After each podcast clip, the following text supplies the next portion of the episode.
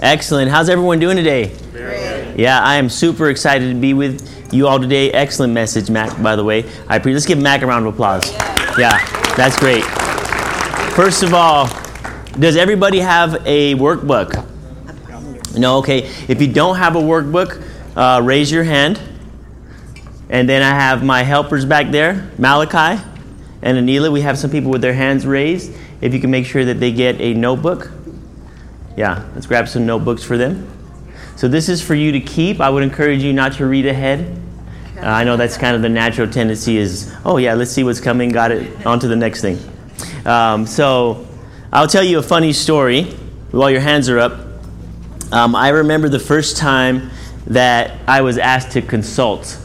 So this was about 10 years ago, and I was a full-time store manager for, um, as Dominic just shared, I work for Starbucks and I was going to school full time in Southern California, in Long Beach.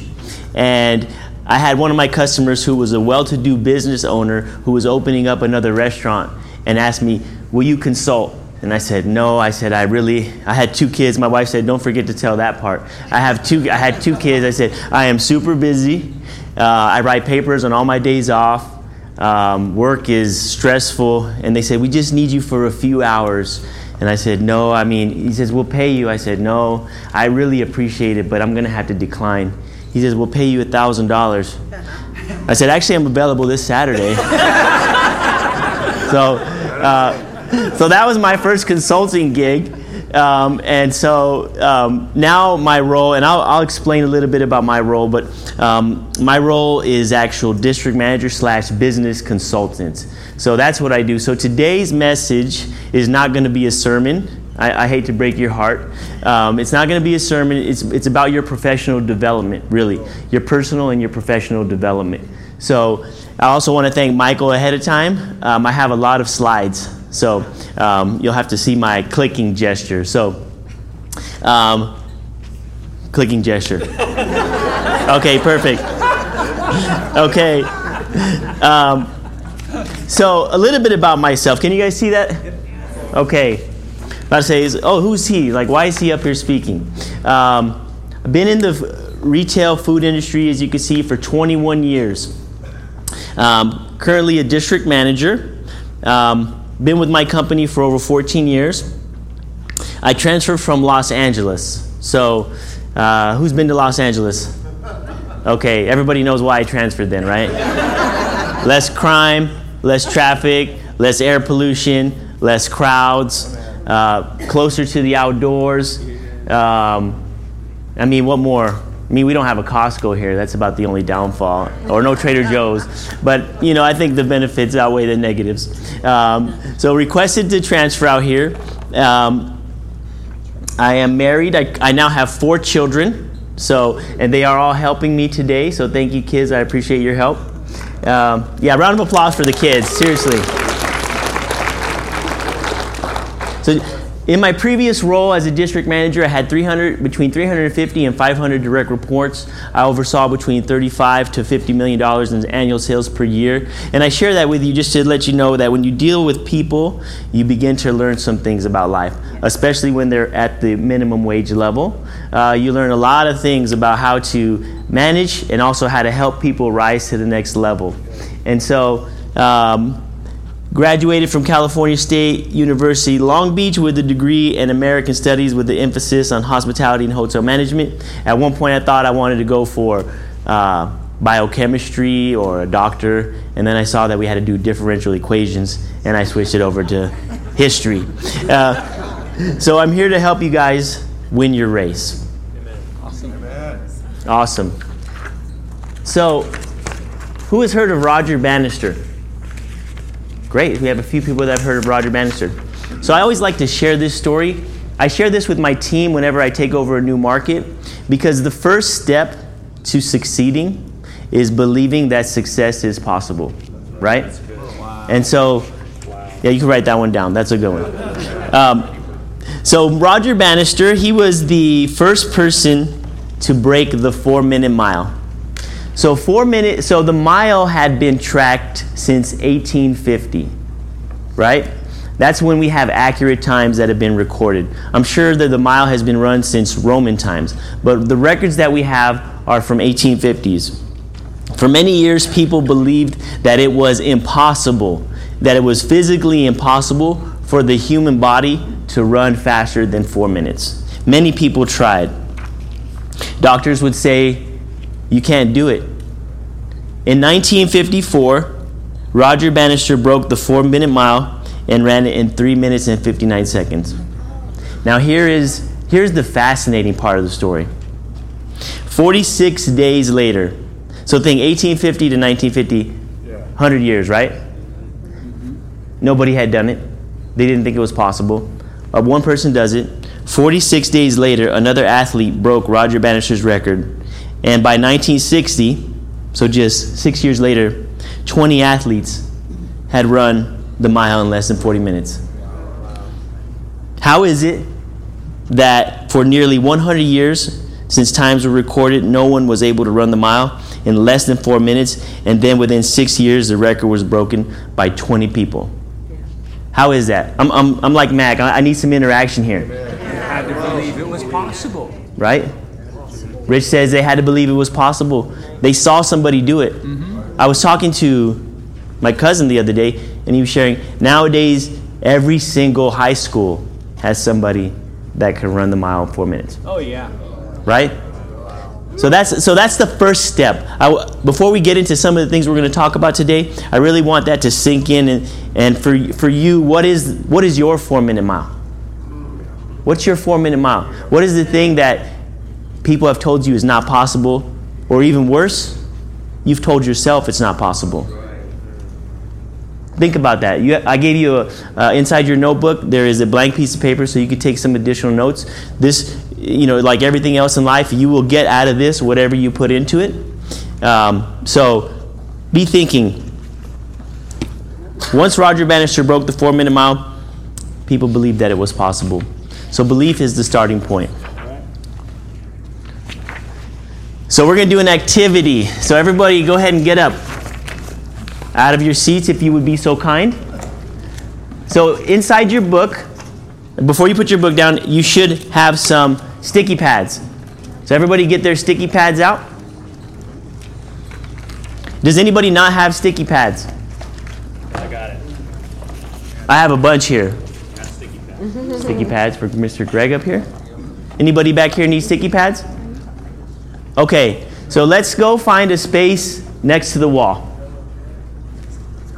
And then, so here's the thing try to find a space with actual wall and not sound uh, barrier, whatever that is. Acoustic tile. Thank you. See, I, I, can only rise as high as my level of competence with acoustic tile. I'll remember that. Okay, good, good, good. I'll give everybody a second to get there.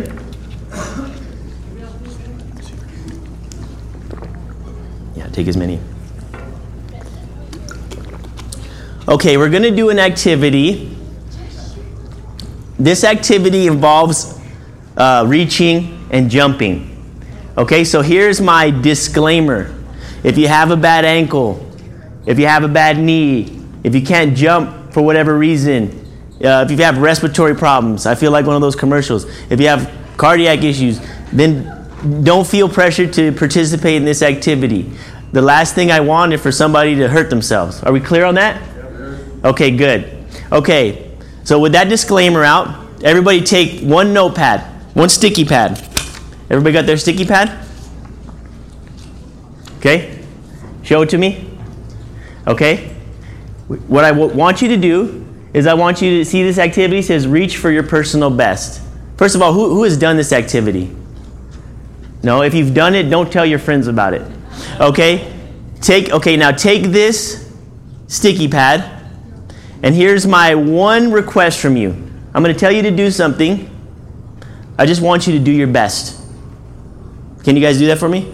Just do your best. That's all I ask. Don't try to do better than your neighbor. Just do your personal best. Take this sticky pad and place it as high as you can on the wall. Okay, go. As high, as high as you can. Okay? Okay, good. Wow, that's actually pretty high over there. That's amazing. Okay. Okay, good, good, good. Good. Yeah, good. See, I didn't say no chairs, so that's good. Use, using the noggin. I love it. Okay, so I have to say that I'm pretty impressed where I see some of those. Okay? But the most impressive thing is that you did your best, right? Okay.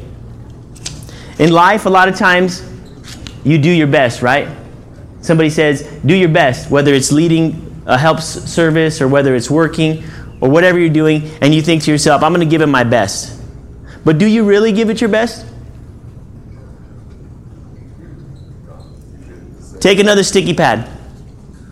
Take the second sticky pad. Here's what I want you to do I want you to go 10% higher.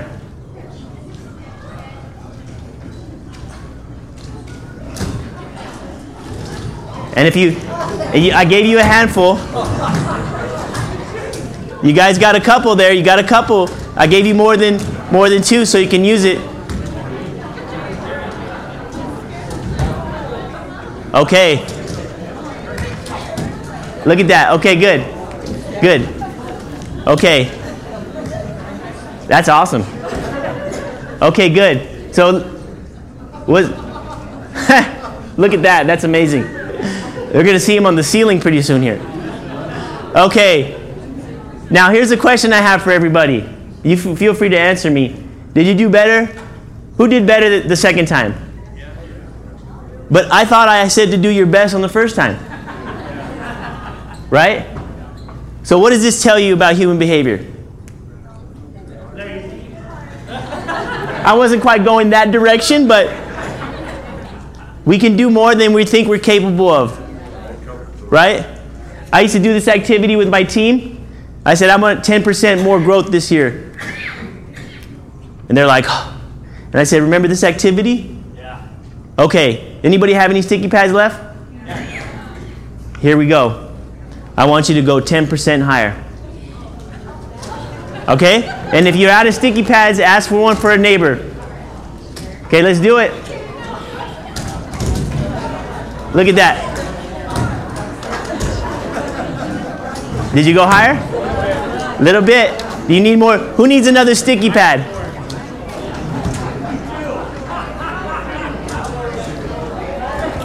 Thank you. There you go. See, there we go, right? Now we're using this beautiful gray matter between our ears. Look at that. I saw it, my friend. You don't have to get too high there. I actually saw that went higher. Anybody need more sticky pads? I'm getting a little feedback by by the way. Okay. Now I'm going to ask you guys a question. Who was able to go higher on that third time? Raise your hand. Raise your hand if you were able to go higher on the third time. Raise your hand if you were able to go higher. Look at that. So I would say, and I think if the wall was higher over here, I think you guys would have actually gone actually higher. So what? Now wait a second. I thought I said do your best on the first one. And then we said let's go better on the second one. 10%. And now at least 50% or more raised their hand that they were able to go higher on the third one. Now take a look. I want everybody to look at your sticky pad. Just look and see where it is. Your highest one. Okay, you see where your highest sticky pad is? What if I would have told you when we first started, I want you to jump and put your sticky pad right there? How many, and I've done this activity many times. It's, I've done it before, and you know what? That's when the excuses start coming out. I can't do it. It's too high. I have a bad ankle. Uh, I'm tired. I don't feel like jumping today. I'm embarrassed to jump. You know what I tell them? That's great. I need 10% higher. These are just all excuses, right? So, it, now, it, out of um, interest of the helps team, if you can take your sticky pad off, can you take it off? If not, I, I will actually get a chair and uh, take it off later. Uh, yeah, grab your sticky pads. If, if you can't reach one, that's not a problem.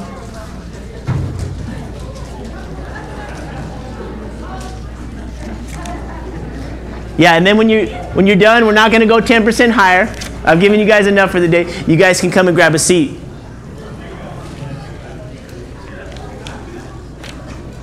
Ran out of wall. I know that's the limiting factor there. It's like the wall limits us. We need a higher wall in life, right? That's the principle. I'll wait for everybody to get back to their seat.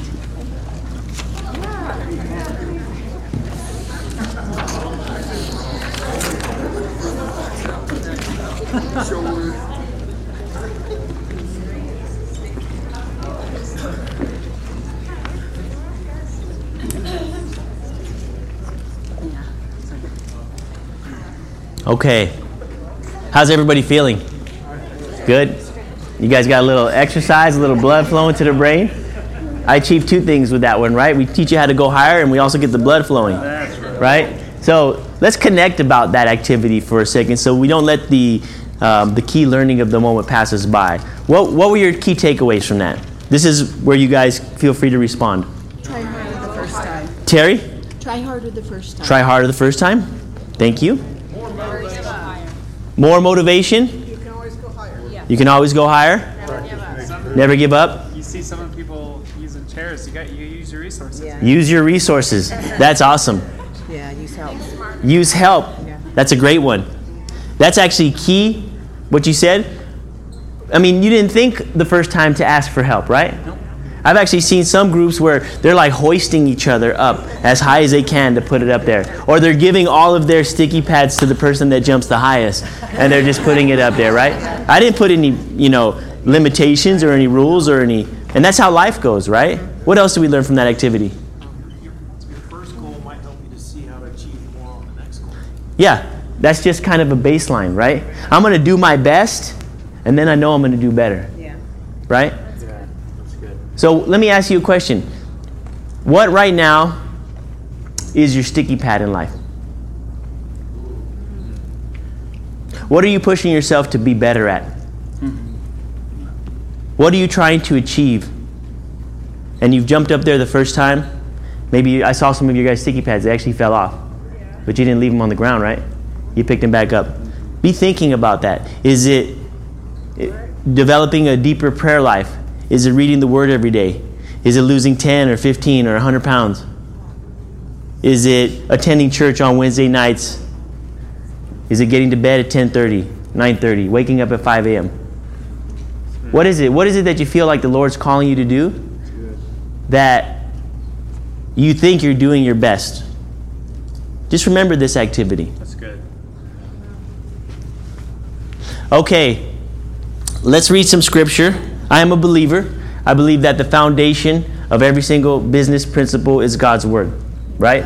And the Lord has definitely blessed me, and I say that it's because of it's because of the word. So let's turn in our Bibles. Hopefully, we brought our Bibles today, our handheld devices, to Hebrews 12, verse 1. Okay. Therefore, since we are surrounded by such a great cloud of witnesses, we must get rid of every weight and sin that clings so closely and run with endurance the race that is set before us. I love this verse.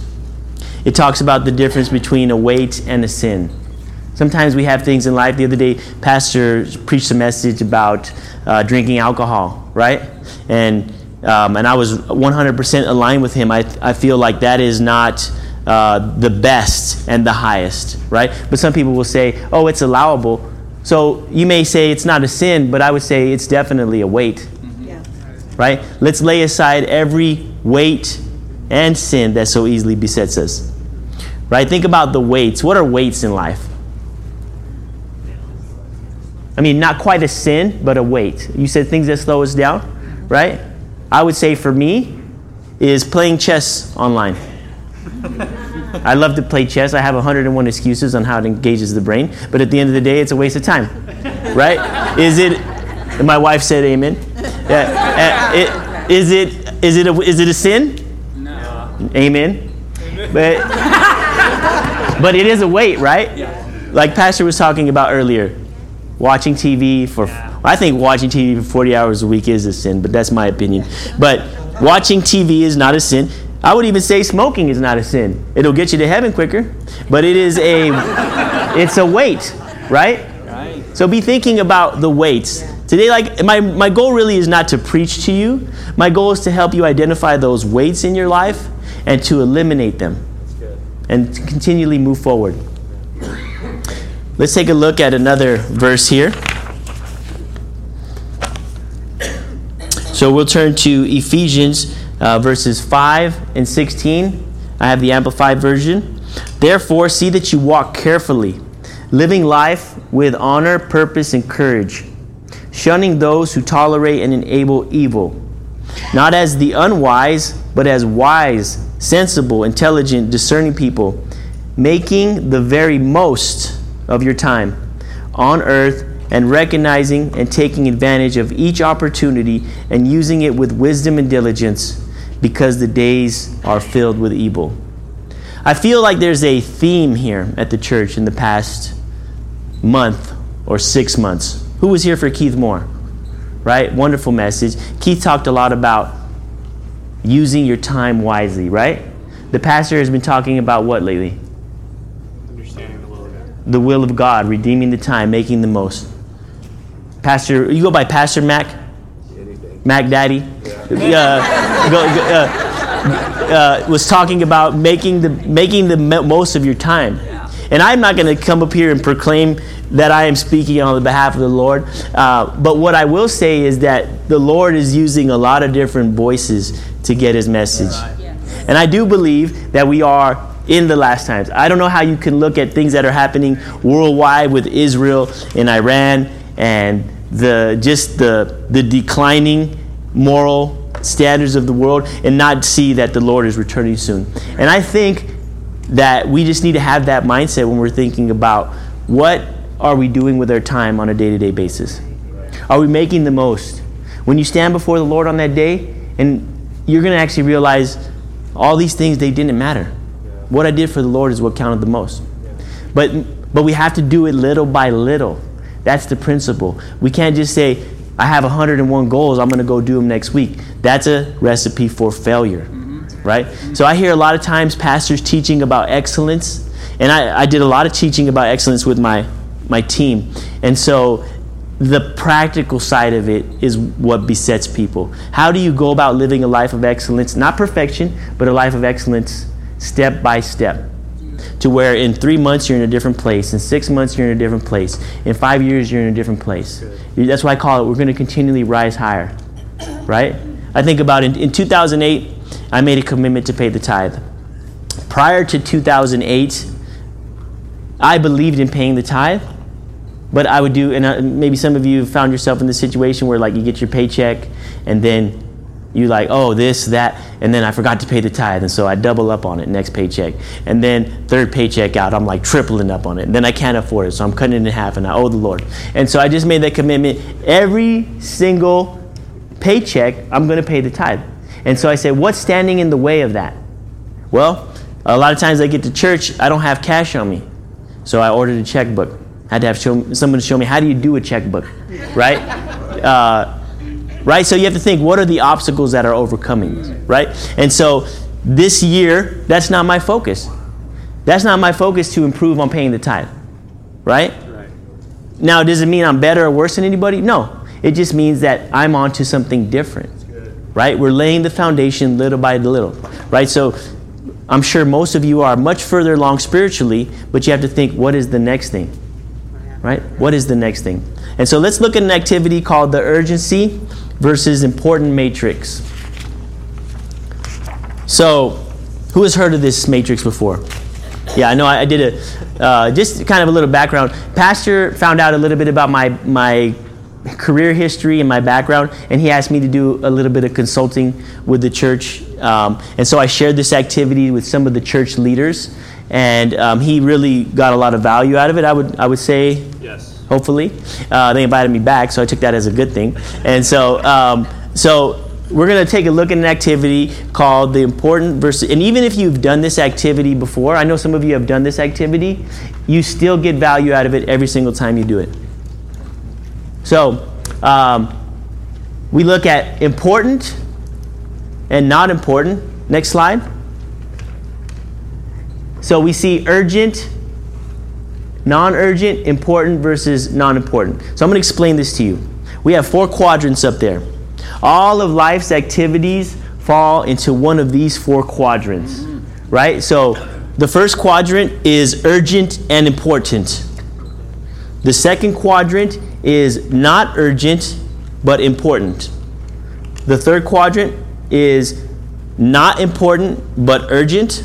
And the fourth quadrant is not important and not urgent. Okay? Does that make sense so far? Are we tracking on that? Let's go ahead and uh, flip to the next slide. So, what are some examples in each quadrant? Give me an example of an activity, and, and we'll walk through it, that would be both urgent and important. Clothing. What's that? Clothing. Oh, yeah, like getting clothing? Or wearing clothing, yeah. So I would say definitely urgent and important. Yeah, awesome. Uh, thank you for that. Um, what else? Eating. Yeah, okay, perfect. Your on time. Paying your bills on time. That's awesome. That's definitely urgent and it's important if you want to continue to have clothing, right? What else? Being at work on time. Being at work on time. That's a great one. Urgent and important. Okay? Being filled with so I would say the I would say yes, but the the caveat with that is it is definitely important, but I think some people don't realize the urgency. Right. Right? Right. But I definitely agree it's urgent and important. So then let's talk about the not urgent, quadrant number two, not urgent but important activities. Praying. Praying, right? There's if you don't pray today, is anything going to happen today? P- realistically, no. The Lord is merciful, potentially, but not necessarily like they're not going to come and foreclose on your house, Right. right? Like if you don't pay your mortgage, Right. right? What else would be important but not urgent? Uh, non-fasting. Non okay, yeah, non-fasting eating. Okay, perfect. What else? Maybe a bill that's not due yet. A bill that's not due yet, potentially, right? Education, education, knowledge, reading, maintenance, Working out. vehicles, right? So being proactive about that, working out, exercising, right? Reading your Bible. Amen, brother. Is that important? Yeah. Absolutely. Absolutely. Is that urgent? No. No. I mean, the reality is it should be urgent, but it's not. And sometimes in life we have to create urgency. Right. But the, the reality is, if you don't read the Bible, you're, you're not going to benefit, but there's not something urgent that's going to make you do that. And I really want us to zoom in on the on quadrant two activities. These are the these are the keys to life. Now let's talk about quadrant three. What is urgent but not important? Recreation. I would actually say that recreations do have value, right? So uh, let's think a little deeper. Think in a work setting or maybe in a business setting. Who who creates urgency? Other people. Other people, right? Exactly. You need to do this. Yeah. So this is urgent for you. However, this is not important for me. And sometimes we get caught in what? People pleasing. So if we're people pleasing, then we are living our life in the urgent but not important category, right? If your boss tells you to do it, it's important. Trust me. So don't don't use this on your boss. Say it's not urgent, not important. Uh, if your boss tells you to do it, the, be a good be a good worker. What is not important and not urgent? Video games. Video games, TV. What else? Playing chess on your phone. Playing, playing chess on your phone. Thank you. Uh, what else? Social media. Ding, ding, ding, ding, ding, ding. Right? Total time wasters. Not urgent and not important. Now, listen. there are there is value in recreation, right? It de-stresses. So I'm not going to say like my wife would probably say fishing is both not urgent and not important. I would actually say it's important. I, I would say I would say that it is important. Uh, maybe not for 12 hours, but you know. so you know, I'm not trying to oversimplify this, but the goal is that we understand. Next slide.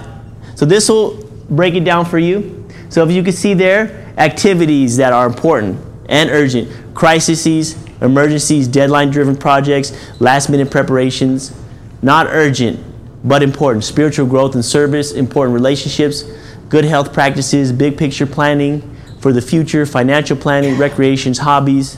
We see quadrant three, uh, interruptions, call, some calls, emails, texts, some meetings. I actually told my boss that too. Have you read the book Death by Meeting? He didn't see the humor in that. Uh, some invitations, some obligations, obsessively checking off tasks, and then not important, not urgent, trivia, callers, time wasters, social media, uh, watching TV.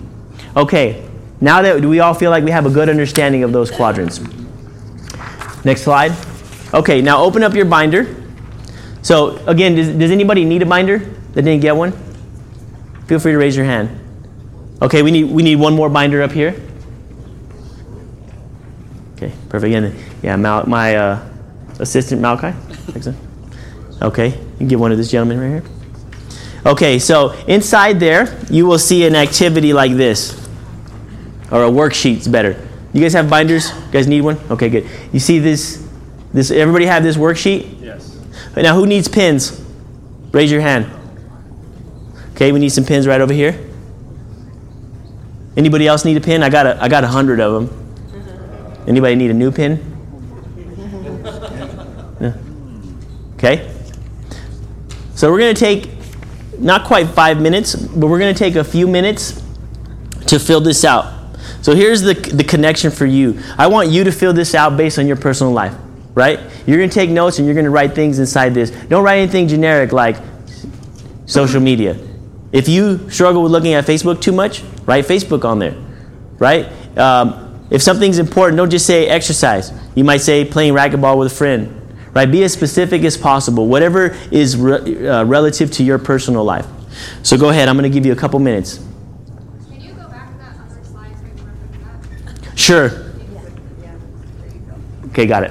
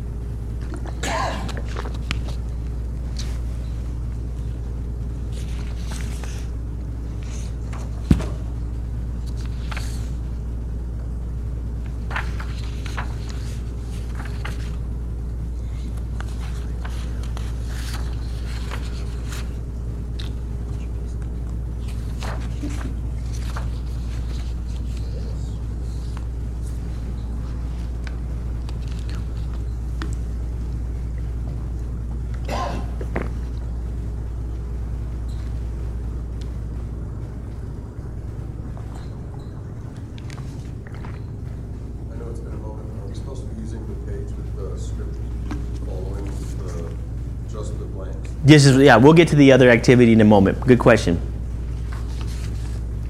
Just this page for now.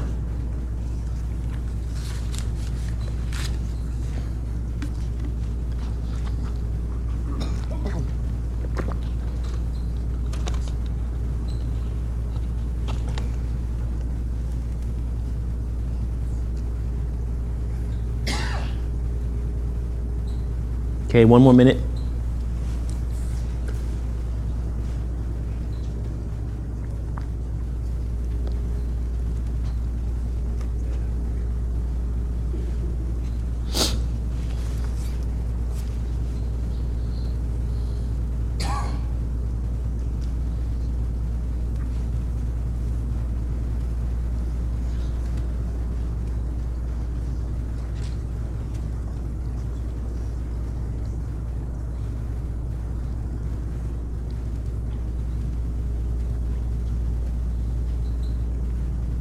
20 seconds.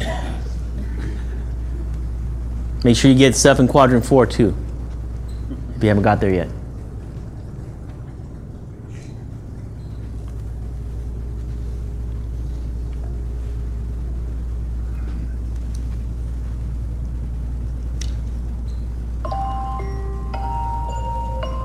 Okay, so I'll give a couple seconds for everybody to wrap it up. Uh, next slide. We're going to talk a little bit about the results of each quadrant. We're going to do an activity here. Just save that information. We're going to use that in a second, but I want to give you guys a bit of an understanding about what are the results of each quadrant, right? So if you live your life in these quadrants predominantly, these are the uh, these are the experiences that you will have. if you live your life in quadrant one, it's going to be stress, burnout, anger, feeling trapped or used, health problems. If you live your life in quadrant two, you're going to feel spiritual growth and service, great relationships, good physical health, financial health, living on purpose, life balance, peace, and joy. Now, of course, nobody wants to live in quadrant one. Nobody would say, I want stress, burnout, and anger, and all the above, right? How do you how do you move um, quadrant one activities to quadrant two? Deciding is part of it, but there's a key strategy involved for moving, and it's, it's on your paper, it's in the blue line. The first one says, Do it now. What does it say above? Schedule it. Schedule it, right? So we all have calendars on our phone, right? So if you, if you uh, schedule your bills to be paid automatically or to be paid ahead of time and you're 15 days in advance and you just pay it every month because you have a system and a routine, is that an urgent activity? No. No. If you miss it, you still have 14 more days. Right? So the goal is schedule as much as you possibly can. Now, we did it actually a fairly in depth uh, training on scheduling and, and Outlook when we did our uh, business uh, consultation for the church. I'm not going to go into that much detail for, for you, but I will say the power of the calendar. Right? Make sure we all have them on our iPhones. We all have them on our uh, what is it, Android. Um, and so use it. It is a tool for you to use. And if you want to get activities out of quadrant one and into quadrant two, just schedule them. That's the key. So, for example, I don't stress out about changing the filter on my air conditioning system because I have a calendar reminder that pops up every six months. Yeah. Right? I don't worry about the filter on my fridge because I have a calendar reminder. Right? So, uh, I'm not saying I have everything dialed in, but I'm saying there's just certain things that you just put them on a calendar reminder and don't worry about it anymore. Okay? Quadrants three and four uh, frustration, aimlessness, short term focus, lack of progress, feeling used or trapped, feeling like you have no control in life. like I always says, if you if you do this, get help. Um, and then um, quadrant four, lots of wasted time, feelings of regret or guilt, very little sense of purpose, and sometimes depression. Right? I think we've all felt that. Maybe even as like we said, it's not necessarily sin; it's a weight. Maybe you spent too much time reading the news, and now you feel defiled because you heard every bad thing that happened in the world today, right? And you feel like, well, what else could I have done? I'm just saying hypothetically. uh, now, next slide. Strategies for each quadrant. Okay, so strategy uh, avoid most of quadrant one, right? Activities by planning ahead. Reserve quadrant one for emergencies. If you're truly trapped in quadrant one, such as a job, then you have to find a way to change it. Everything in my life is urgent. You have control over that. And that's the important thing to remember. Well, I don't want to make less money. Well, you have control over that. Right? So, whatever it is that you feel like you need to do, if you're trapped in this quadrant, you need to make that decision. Quadrant two, the, mo- the first important strategy schedule quadrant two activities so they won't so they, they or they won't get done. Minimize quadrants one three and four to make time for quadrant two. So this right here is the key piece of the whole activity right? What is it that you would love to do? Like if you look at yourself and you say from from a self-discipline standpoint na- name some things for me. Work out what's that? Be healthy. Eat healthy? I heard did i hear traveling traveling excellent that is that's great what else Learn to kayak. what was that Learn to kayak. learn to kayak that's awesome what else How about go back to college? Anybody have that desire? some of us say no, some of us say yes, right? Well, let me tell you what, if you don't schedule it, it's not going to happen, right? If you don't schedule time to read a book, it's most likely not going to happen unless you're a bookworm. There are a few of those I envy you. But if if you don't schedule time to make an appointment with the counselor, if to uh, make an appointment with the kayak teacher, right? To make an appointment to start the activity that you want to do, it will never happen. A month, or a week will go by, a month will go by, a year will go by, and you'll say, "Man, I sure wish I was learning a second language."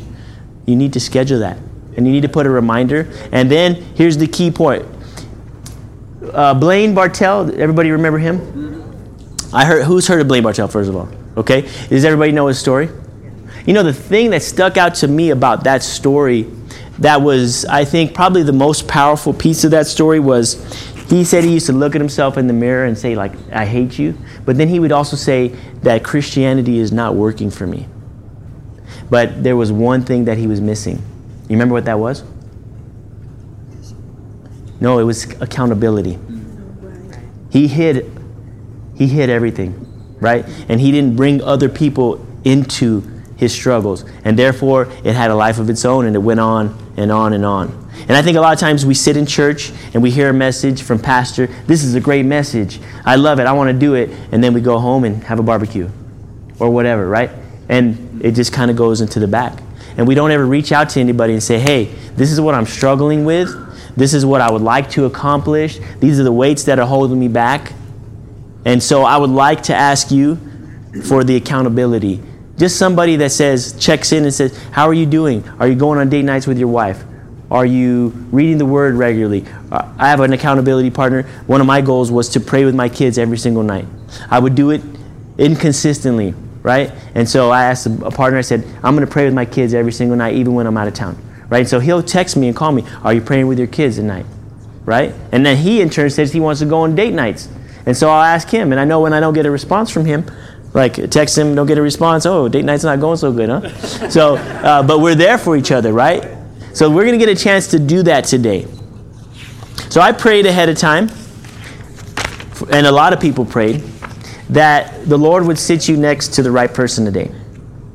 And if you're not sitting next to the right person, that you'll have the courage to stand up and go get next to the right person.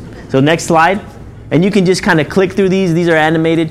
If you just click till we get to this, to the last one, which would be number six. Okay, we're going to do an activity. It's not going to quite take 10 minutes. I'll explain the activity. This activity is for the second page. So we have this activity right here. Turn to the second activity.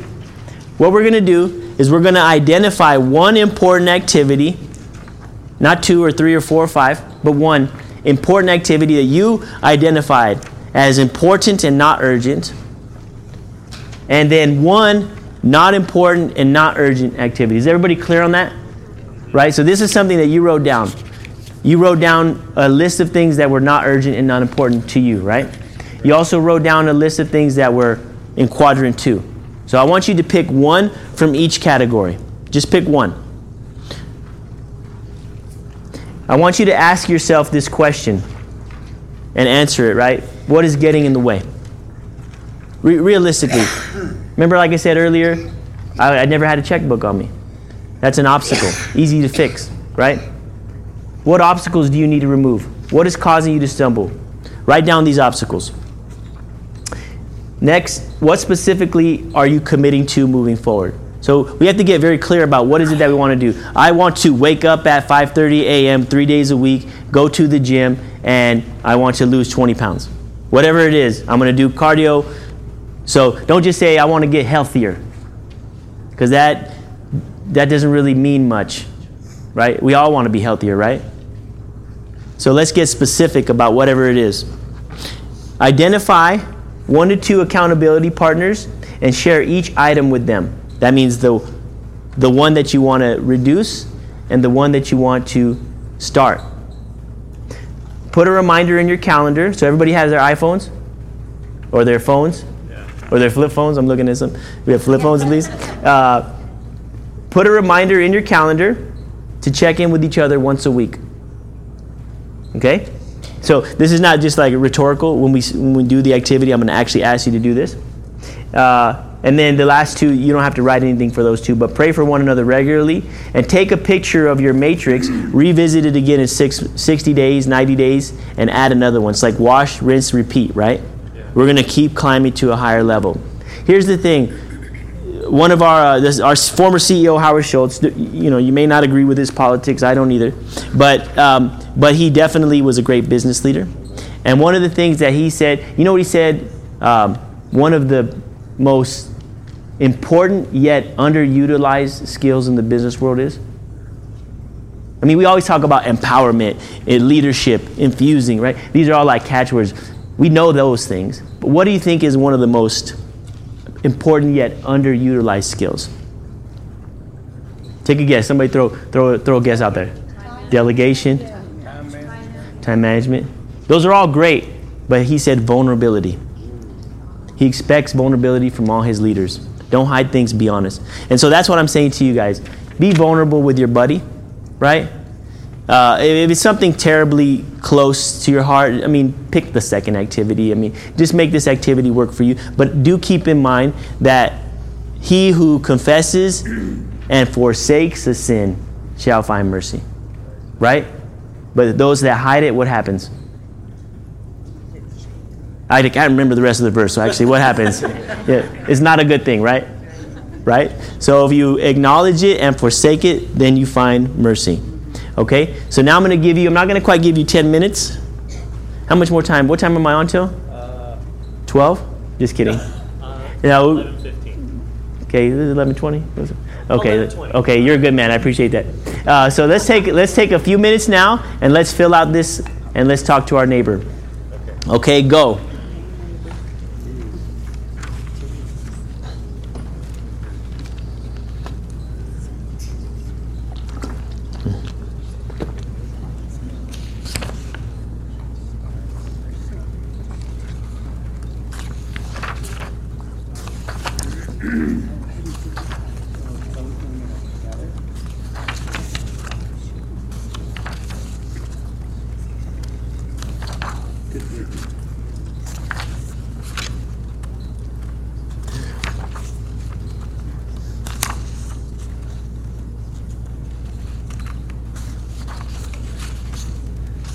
Okay, good.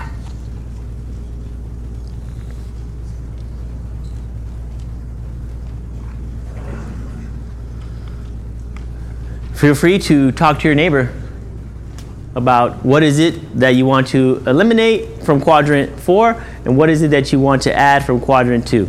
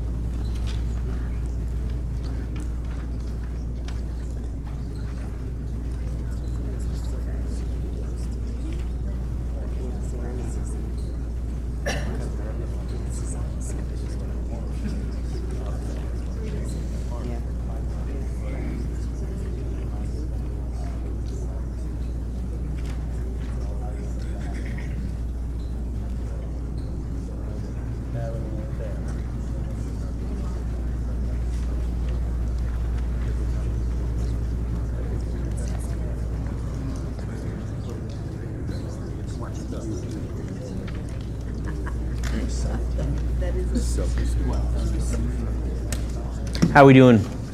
Good? We're able to share. Are we sharing what we want to improve and what we want to eliminate?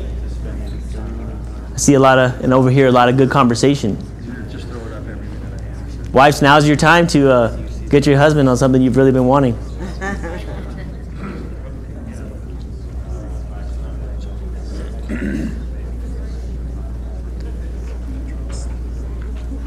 And if anybody needs a buddy, I would encourage you to go. You can either add yourself to a group of two, you can have a group of three, uh, or find somebody that needs a buddy.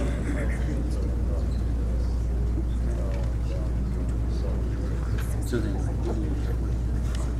now we have to uh, schedule a time. So we'll check. Uh,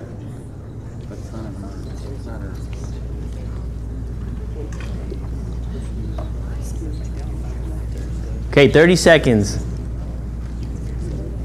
You got a you got a question, my friend?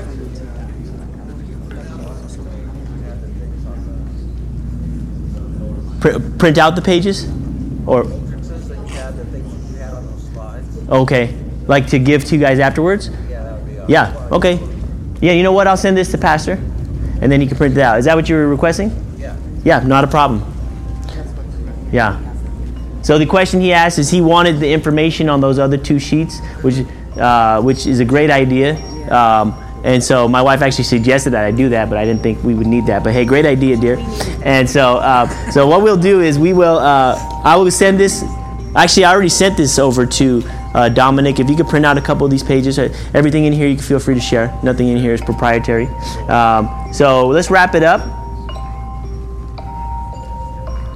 Okay, Good. So now we're on the hook to improve our lives with a buddy, right? And I noticed some of you were sitting by yourselves, and I, I really, you know, have no intention of calling anybody out and making them feel uncomfortable. But I would encourage you, if you didn't get a chance to connect with a buddy, then find one, right?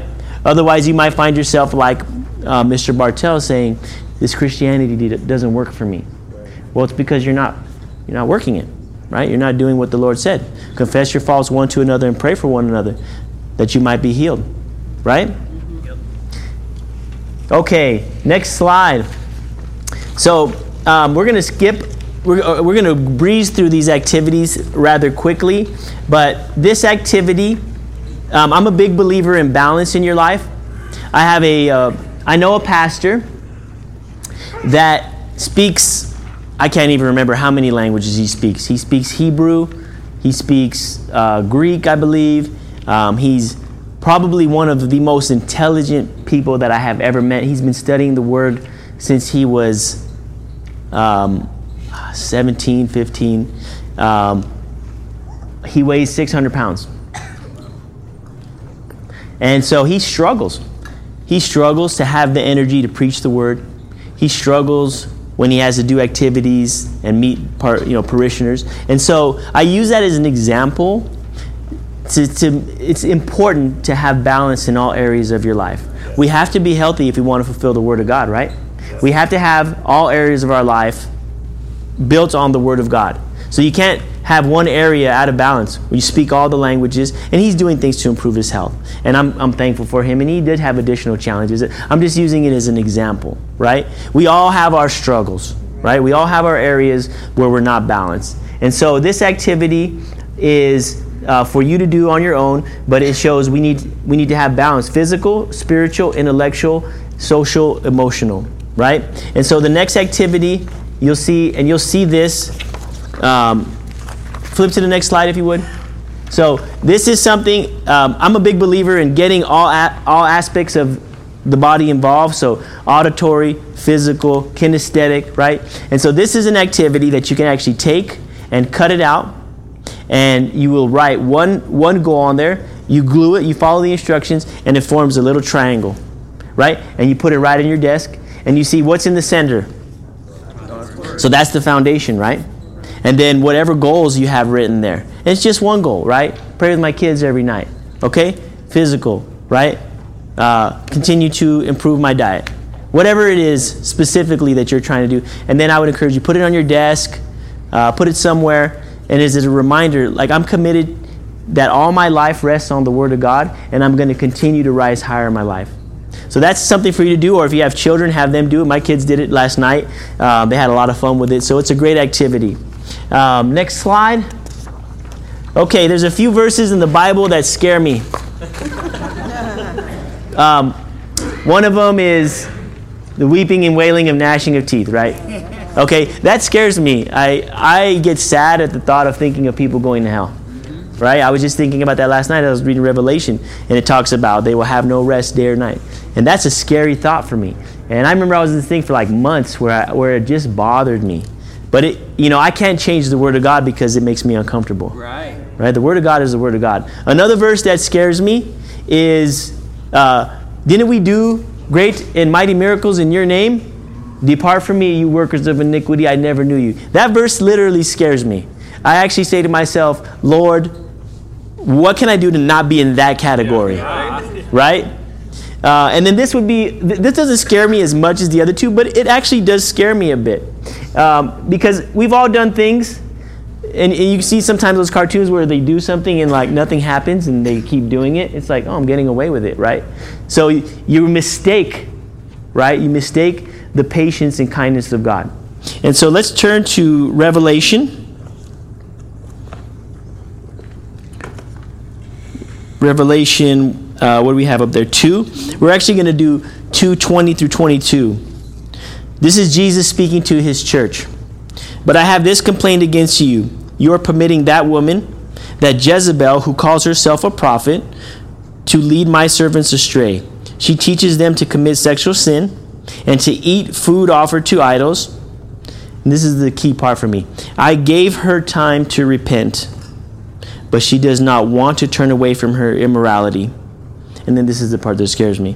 Therefore, I will throw her onto a bed of suffering, and those who commit adultery with her will suffer greatly unless they repent and turn away from their evil, de- evil deeds.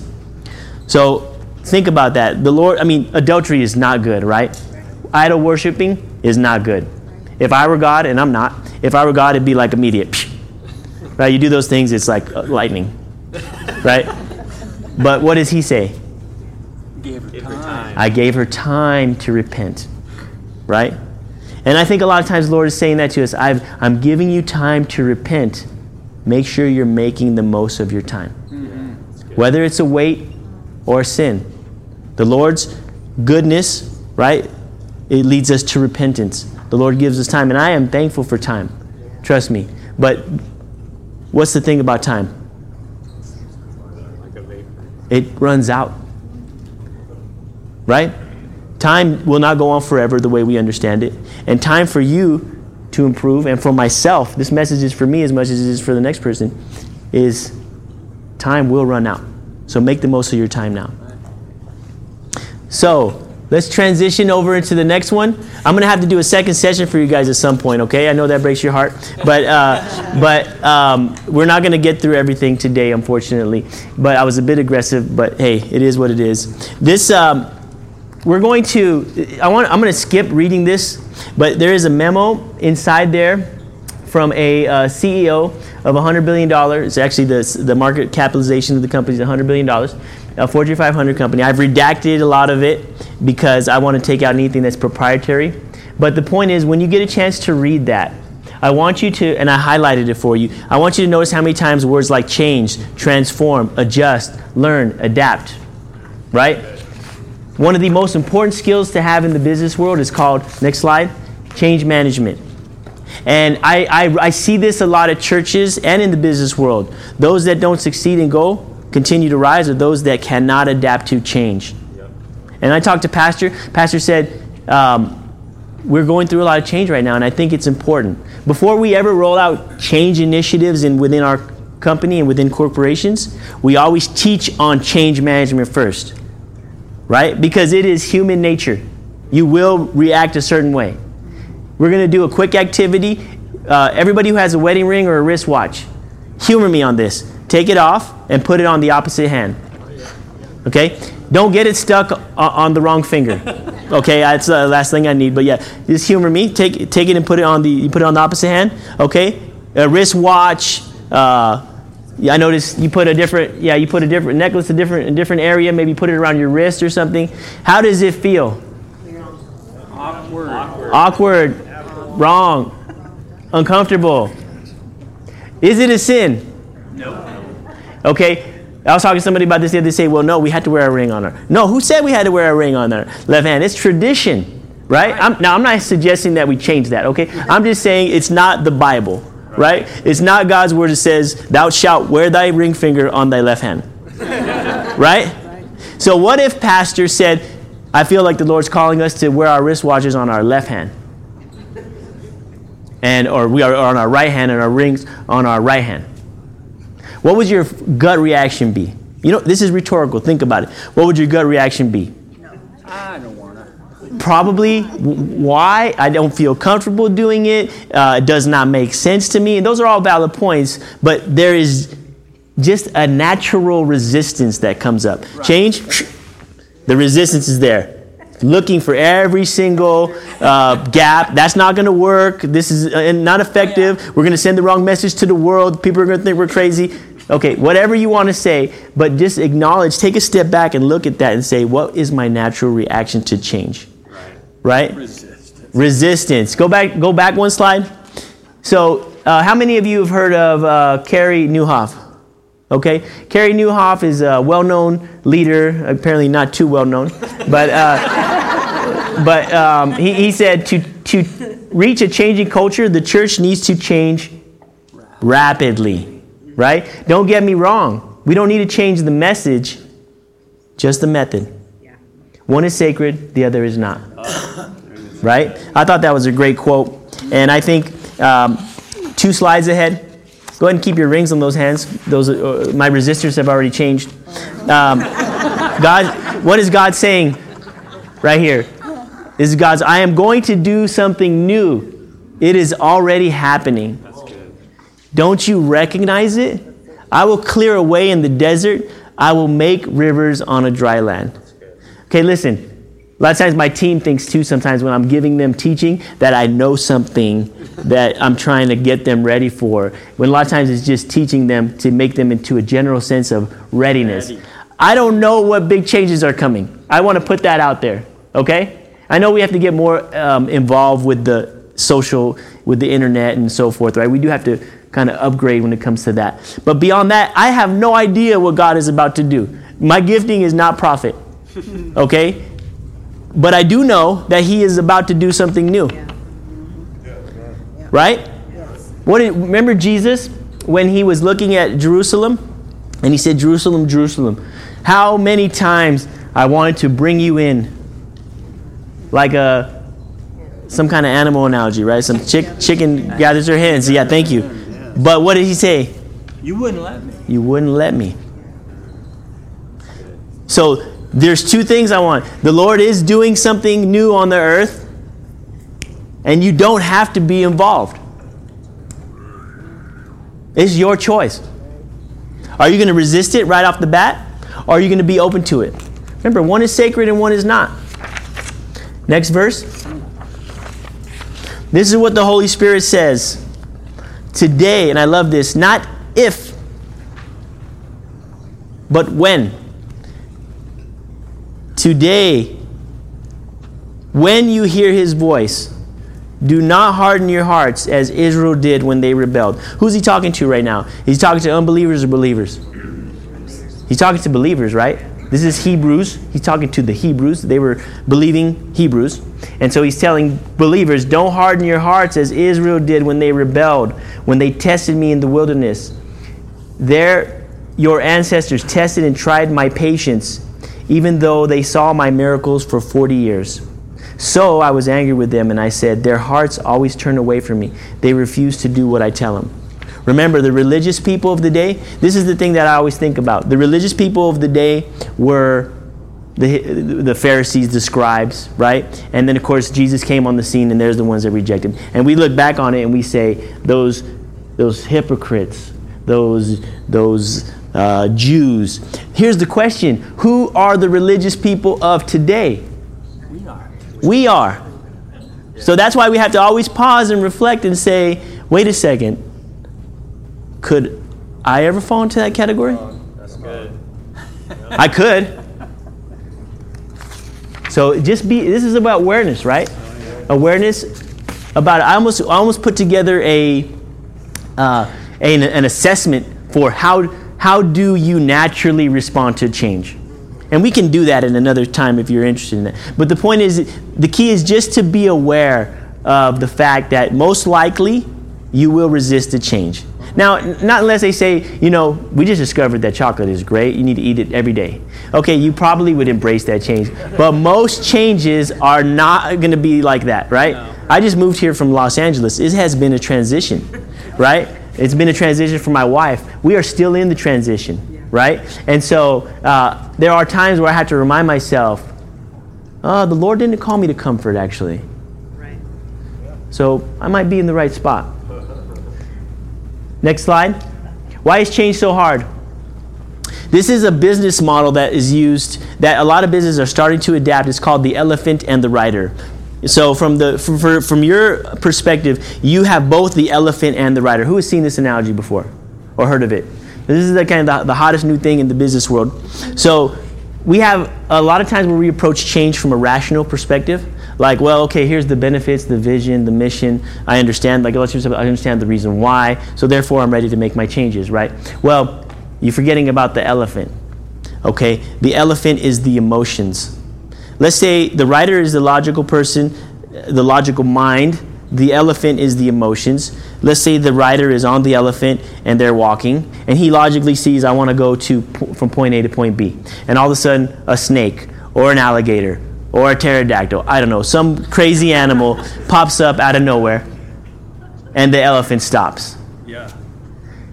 I can, I can guarantee you that no matter what that rider does, that elephant is not moving. He can get off and push him, he can whip him, he can talk to him, but he will not move forward. And this is the important piece, especially when we're working with people. Everybody has that elephant, right? That's why we did the activity prior. How can we, because all these non important, non urgent activities in your life, they're creating stress. They're, create, they're taking up bandwidth in your brain, right? They are, they're causing you to think about, uh, I wish I wasn't doing this. I wish I would do that more. Oh, you know, when can I stop this activity? I need to do this more. That's all taking up energy, right? And a lot of times people, they don't change for the simple reason. I tell my people is they just don't have the energy to change. It's not really that, it's not rocket science, Spock. It, they just don't have the energy to change. You're asking them to make a big change, and they're going to have to change their whole routine, and it's going to take gray matter, and they just don't have the energy. So we have to start with first understanding, and second, you have to get the other parts of their life in order, right? So I want to make sure that we're clear on that. Next slide. Um, so this is on the left side, how we feel before the change and during the change. On the right side is how we feel after the change, right? Sometimes we never get too excited. I was talking about this with my wife. We don't love every change, but we will get to an acceptance place, right? Right. We will get at least to a place of peace about it where you've kind of, yeah, I wouldn't have done it that way, but I can accept it. Uh, and you can see the benefit when you think a bigger picture. Some changes are exciting. You're starting to see progress maybe in your diet. You're starting to see progress in your health, and you're saying, "Ah, I can do this actually." And then it, so that becomes exciting, right? Or I'm reading the Word every day, and I'm actually starting to hear from the Holy Spirit. So it's like I can see these things in my life. So some of them do produce excitement. Some of them are like it's a big organizational change. They wanted you to wear your, your ring on your left hand. You don't see the reason why, but I've accepted it, right? So, but the goal right here is to push through the activity. I'm sorry, push through push through the discomfort. I was reading activity. So we're not going to get a chance to do this activity, but here's what I would encourage you to do. Maybe with your buddy at another point, think about a change you're going through right now. Any change. Uh, is, are people in here going through change, or am I in the wrong group? Okay, we're always going through change, right? It's like taxes, right? It's the only thing in life that's 100%, right? You're gonna, you're going through some kind of change. Talk to your buddy about it right? Where are you at in the change? And be honest. You know, I had a chance to talk to my wife recently about certain changes, and we, we both acknowledge we're right now in loss of expertise, or loss of status, or we're in frustration, or we're in denial, right? And so it's always good to identify wherever you're at. So these activities really are for you to self assess and to continue to grow in the area of change management, right? These, these are foundational skills that I want you to have as leaders moving forward, because uh, Pastor Mac said it great, right? We're all leaders in here, right? And so we need to have these foundational skills. One is maximizing our time, the other is managing change, right? And these are the foundational skills that will allow you to continue to grow.